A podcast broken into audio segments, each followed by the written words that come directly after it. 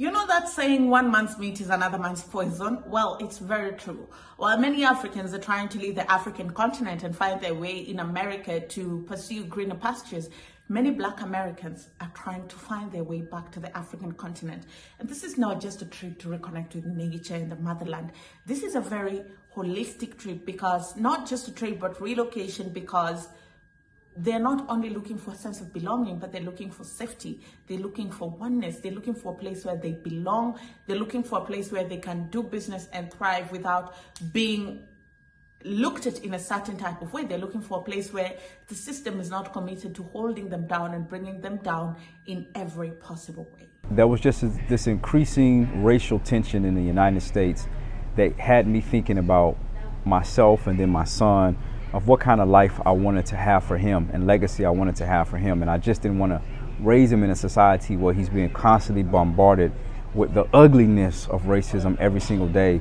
And the more and more I would come to Ghana for those immersion trips for my organization, the harder it was for me to go back to the States because I was experiencing what freedom felt like, just to be free. And then going back to a place where I'm now confined to the color of my skin regardless of whether or not there's opportunities to prevail and succeed, it was still that constant subconscious understanding that I'm different. And around 2000 and was it 16 or 17? I don't remember, but I had a conversation with my wife and I said, you know what? I think the next place in our journey is Ghana. Mm-hmm. So we started planning. It took several years of planning. It wasn't just a fly-by-night decision. If you if you're listening, okay, this was years of planning and then we uh, made that decision. December 4th, 2019, we arrived in Ghana. It was a dream come true because, you know, you know, for folks out there watching, if, if, if, if you set a goal and you're working towards that goal for so long, for like years and years and years, you keep seeing this reality in your mind so that when it actually manifests itself, it's like it's almost surreal. It's like, is this is this really happening? So for the first couple months, I mean, I would wake up and I would just be like, wow, we're in Africa.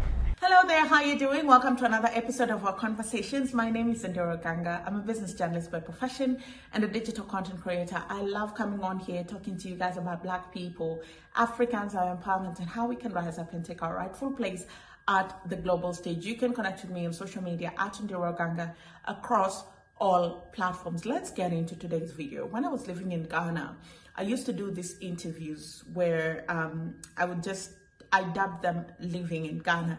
And I would look for foreigners from the diaspora community that have opted not just to visit, but relocate to the African continent.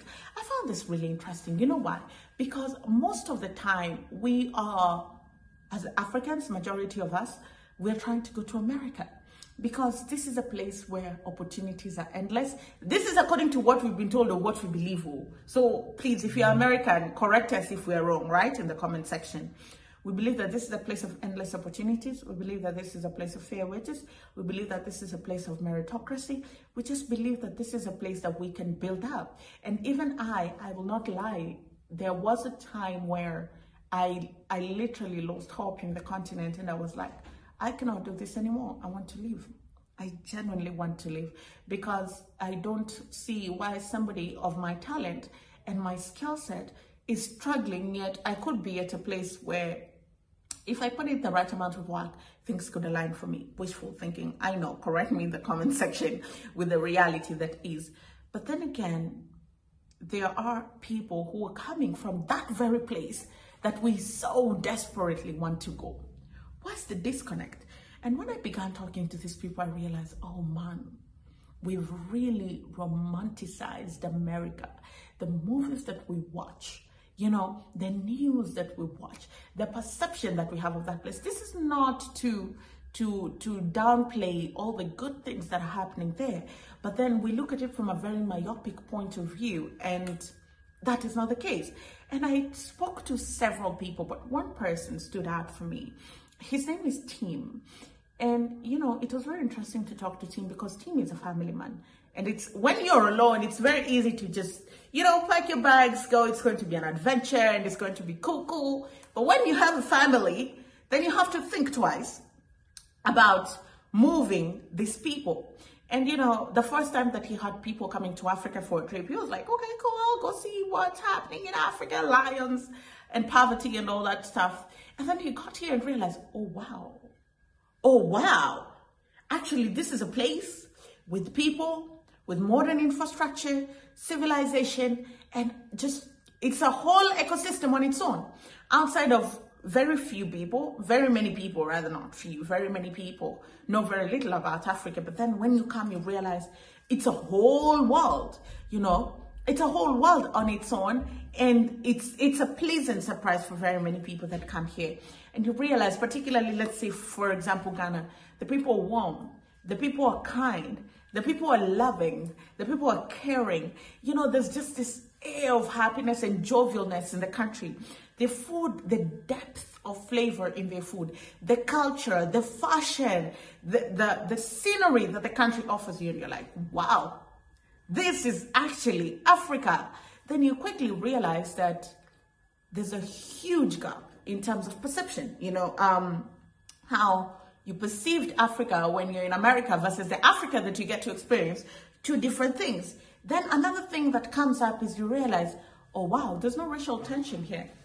Actually, I can be a black person here. I can be black as black can get and nobody cares because all of us are just black people. Nobody's going to stop you because you're black. Nobody's going to judge you because you're black.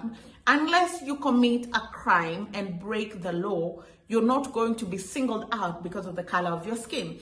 And this can be a breath of fresh air for many because of what has happened in America in the, I don't even want to say in the recent past, the last 400 years have been hell for black people, you know. And then you just get to a place where you're reconnecting with the continent and your African roots. You get to go to the slave castles where the slaves came out and you're taking back your power. And you get to retrace your roots. You get to see the foods. You get to trace your genealogy. And you're like, oh, wow, actually, I belong in this place. And you find that you can integrate in these societies. It's not easy. It has its own challenges. But you can actually live and integrate here. You can live here. You can find local foods that you can eat, then you can blend it with your American dishes once in a while. You find that healthcare might not be the best, but sometimes you can find private care that works, good education, and you're like, I could live here. I could actually live here. And when you weigh the pros and the cons, you're like, you know what? I'm going to try Africa for a couple of years. Like my lifelong dream to, you know, go back home to the motherland and reconnect with my roots. And so I did. And uh, in that seven weeks, that was 2007. And in that seven weeks that I was here, my life was transformed. My ideas about myself, about African history, about my standards of beauty, um, about our historical memory and intellect, all of that was transformed. And for the first time in my life, um, I felt like a human being disconnected from the color of my skin, and it was transformational. Mm-hmm. And uh, so from since then, you know, Ghana has had a place in my heart.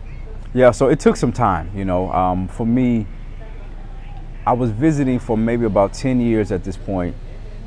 I had a nonprofit organization that was operating here, mobilizing people to the continent, as well as doing um, civic engagement work in rural communities in Ghana. So I already had kind of like a, you know, some in-depth experience.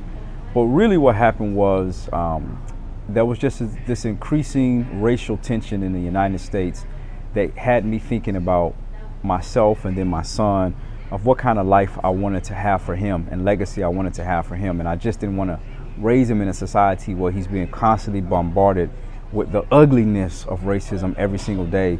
And the more and more I would come to Ghana for those immersion trips for my organization, the harder it was for me to go back to the States because I was experiencing what freedom felt like, just to be free. And then going back to a place where I'm now confined to the color of my skin regardless of whether or not there's opportunities to prevail and succeed, it was still that constant subconscious understanding that I'm different. And around 2000 and was it 16 or 17? I don't remember, but I had a conversation with my wife and I said, you know what? I think the next place in our journey is Ghana. Mm-hmm. So we started planning. It took several years of planning. It wasn't just a fly-by-night decision. If you if you're listening, okay, this was years of planning and then we uh, made that decision. December 4th, 2019, we arrived in Ghana. It was a dream come true because, you know, you know, for folks out there watching, if, if, if, if you set a goal and you're working towards that goal for so long, for like years and years and years, you keep seeing this reality in your mind so that when it actually manifests itself, it's like it's almost surreal. It's like, is this is this really happening? So for the first couple months, I mean, I would wake up and I would just be like, wow, we're in Africa. Like like we're actually living here. And it was it was it was really exhilarating and exciting. Um, and I'll say that I think we came at the right time because shortly after. Well, this is not just a story of Tim. This is a story of very, very many Black Americans and people from the diaspora in general that have decided to try out Africa. And while some have not been successful in their effort to relocate, there's so many that have been successful and are trying to make a life for themselves on the African continent. And I think that's something beautiful that we should talk about and celebrate more often. Thank you so much for watching. My name is Ondiro Oganga. Connect with me on social media at Ondiro Oganga on Facebook, Instagram, and Twitter. Like this video, give it a thumbs up. It goes a long way in showing the algorithm that you're enjoying the content. And also comment down below what your thoughts are. Would you ever consider relocating back to the African continent? And if so, what would be the things that you would look out for in the African country that you would want to immigrate? to finally share this video with a friend. You never know who it will touch or who it will speak to. Thank you so much. I'll see you again next time.